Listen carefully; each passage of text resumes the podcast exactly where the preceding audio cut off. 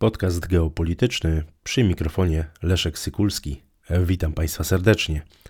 W miniony wtorek, 20 grudnia 2022 roku, w Sejmie został złożony projekt ustawy, który zakłada zwolnienie z odpowiedzialności karnej tych obywateli Polski, którzy wstąpili do ukraińskich sił zbrojnych bez wymaganego zezwolenia.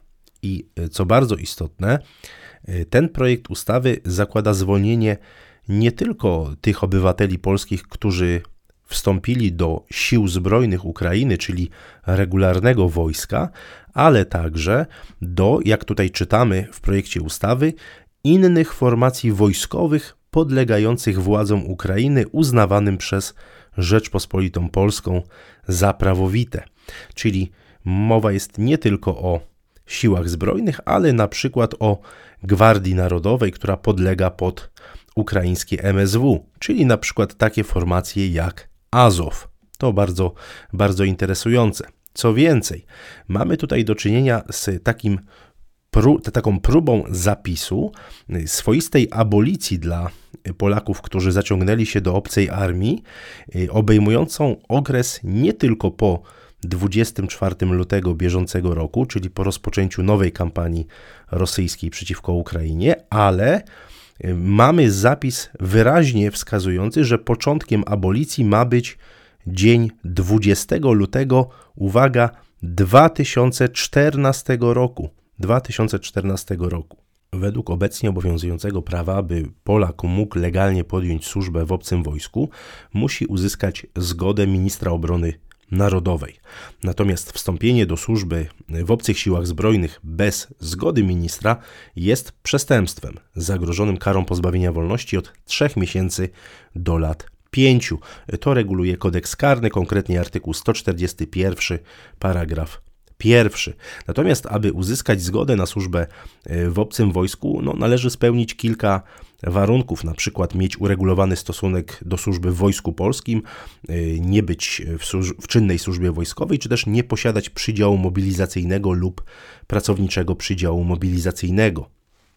Natomiast warto także zwrócić uwagę, że jest szereg y, takich y, czynników, które powodują nieuzyskanie zgody na służby, na służbę w siłach zbrojnych obcego państwa. Na przykład w sytuacji, kiedy obywatel Polski został skazany prawomocnym wyrokiem sądu na karę co najmniej jednego roku pozbawienia wolności, w tym także z warunkowym zawieszeniem jej wykonania. Jeżeli ktoś odbywa karę pozbawienia wolności lub oczekuje na jej wykonanie i chciałby zbiec do obcych sił zbrojnych, aby uciec od polskiego wymiaru sprawiedliwości, no to oczywiście również zgodnie z prawem tej zgody e, nie otrzyma. Nie otrzyma zgody ten, kto znajduje się na okresie próby w wykonywaniu warunkowo zawieszonej kary pozbawienia wolności. Ta sama sytuacja dotyczy osób, e, którym ograniczono wolność. Nałożono karę ograniczenia wolności, czyli na przykład tę konieczność meldowania się na komisariacie, na komisariacie policji. Jeżeli ktoś ma zaległości podatkowe, zaległości z tytułu składek na, na ZUS na przykład i próbuje uciec od, e, od tego, od wierzytelności, no to również nie zostanie mu wydana zgoda na służbę w obcej armii. Jeżeli ktoś jest wpisany do rejestru dłuż, dłużników niewypłacalnych i tak dalej, i tak dalej. Jest całkiem sporo tych przepisów, które, no można powiedzieć, utrudniają służbę legalną w obcych siłach zbrojnych, ale uwaga, posłowie na Sejm RPS większości y, klubów y, i, klub, i, kół, i kół parlamentarnych, bo tutaj i y, PiS, i Koalicja Obywatelska, i Lewica, i Koalicja Polska PSL, i Polska 2050, i PPS, one poparły ten projekt i posłowie, którzy poparli ten projekt, chcą wprowadzić abolicję, wielką abolicję dla tych, którzy przez ostatnie ponad 8 lat nielegalnie służyli w siłach zbrojnych Ukrainy lub e, w innych formacjach wojskowych podlegających władzom Ukrainy. No na przykład w pułku Azow czy, czy w innych właśnie tego typu formacjach. No coś niewyobrażalnego, coś niewyobrażalnego. Mamy tutaj mm, do czynienia z pochwałą łamania prawa i to przez osoby mające to prawo ustanawiać.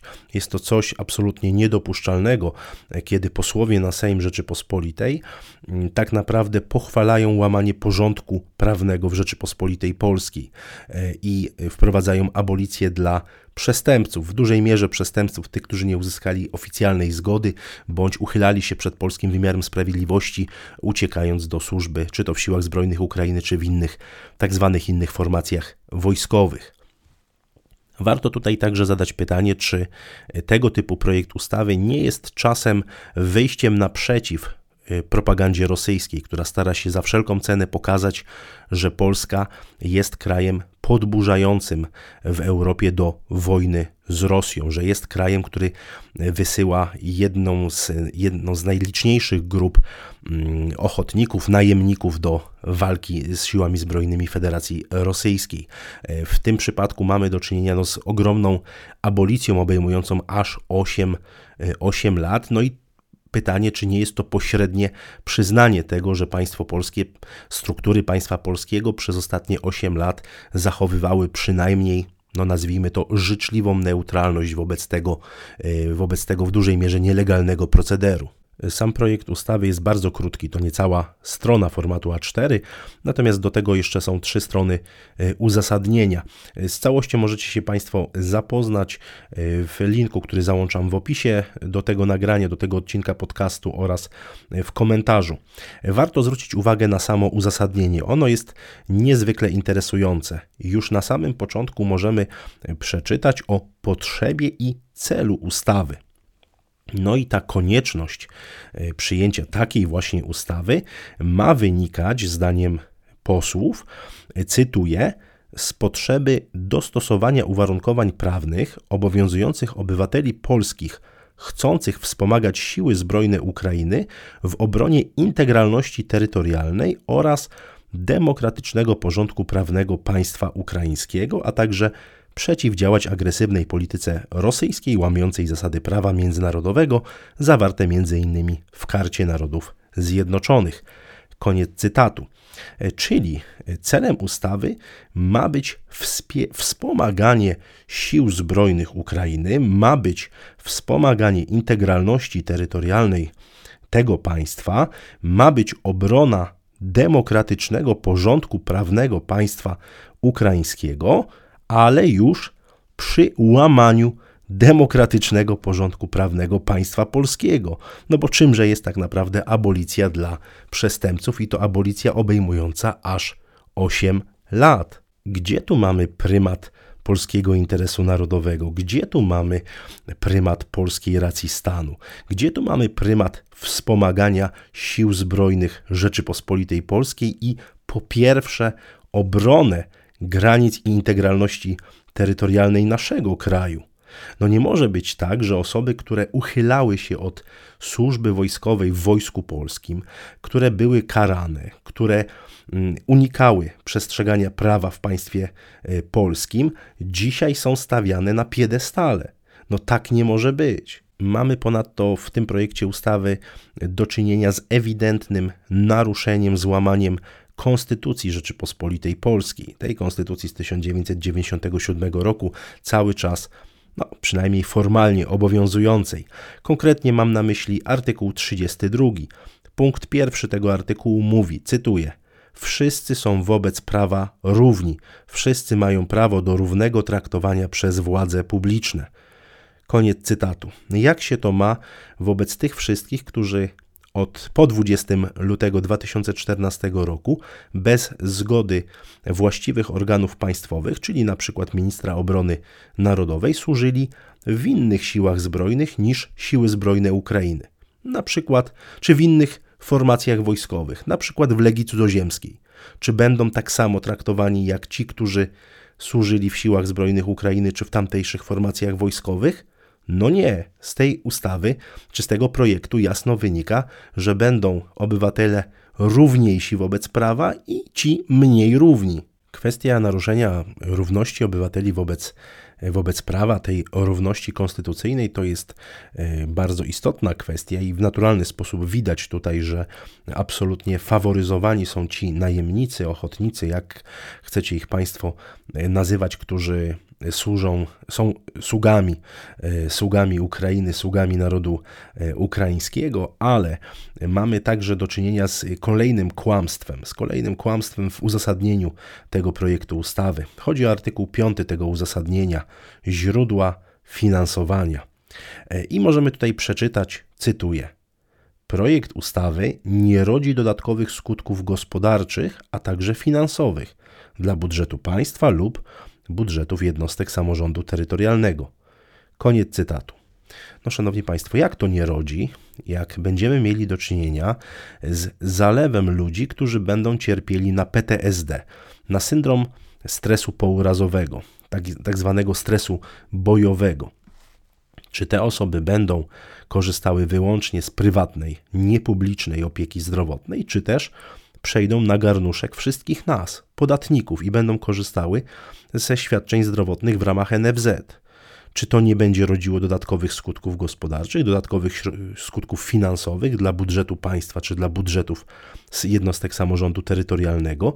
Kto bierze dzisiaj odpowiedzialność za te osoby, które doświadczą tam nie tylko kalectwa, nie tylko e, śmierci, ale e, różnego rodzaju e, uszczerbku na zdrowiu psychicznym, chociażby tego właśnie syndromu stresu pourazowego, PTSD, które może rodzić różne skutki, łącznie z przemocą, z przemocą w życiu, w życiu publicznym, w życiu prywatnym. Czy nie będzie to rodzić problemu dla bezpieczeństwa publicznego? Oczywiście, że może rodzić. Tak samo jak leczenie tych ludzi może rozkładać się na na podatników, na nas, na nas wszystkich, więc to tak absolutnie nie jest. Myślę, że na zakończenie dzisiejszego odcinka warto jeszcze nieco zastanowić się, dlaczego akurat w tym momencie pojawia się taki projekt ustawy. Przypomnę tylko, że podobny pomysł pojawił się w Senacie Rzeczypospolitej Polskiej na wiosnę 2022 roku. Wówczas był prezentowany przez pana senatora Krzysztofa Kwiatkowskiego, senatora niezrzeszonego. E, I co bardzo ciekawe, według dziennika Rzeczpospolita, Prawo i Sprawiedliwość niechętnie odnosiło się do tego projektu. Krytycznie miało go ocenić także Ministerstwo Obrony Narodowej. Pytanie zatem, skąd ta diametralna zmiana? Dlaczego decydenci w Warszawie przez ostatnich 8 lat nie podjęli próby właśnie przegłosowania tego typu ustawy? Dlaczego nawet na wiosnę tego roku, kiedy emocje społeczne no tak naprawdę sięgały zenitu i mm, rząd mógł teoretycznie wykorzystać tę sytuację takich rozbuchanych emocji społecznych, nastrojów społecznych, mm, bardzo mocno antyrosyjskich. Dlaczego wtedy nie przyjęto takiej ustawy, a jest próba przeforsowania jej pod koniec tego roku.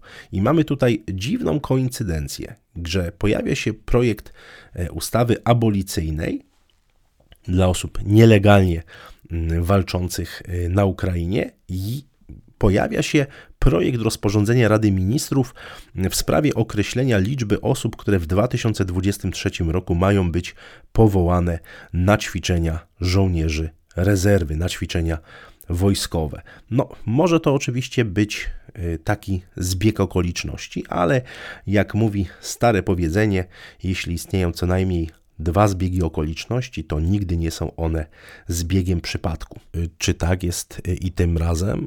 No, tutaj z tym dylematem pozostawię Państwa i e, myślę, że warto podjąć głębszą refleksję e, w tym zakresie, tym bardziej, że widzimy tę ogromną e, mobilizację logistyczną, legislacyjną, kadrową, bardzo takie mocne przekazy werbalne mówiące o tym, że Polska to tak naprawdę już jest na wojnie z uwagi na ogromną pomoc, jaką, jakiej udziela Ukrainie. No, myślę, że warto podjąć głębszą refleksję w tym zakresie i zrobić wszystko, co w naszej mocy, aby nie doszło do najgorszego. A tym najgorszym na pewno byłoby, e, byłaby jakakolwiek forma przystąpienia Polski e, do wojny.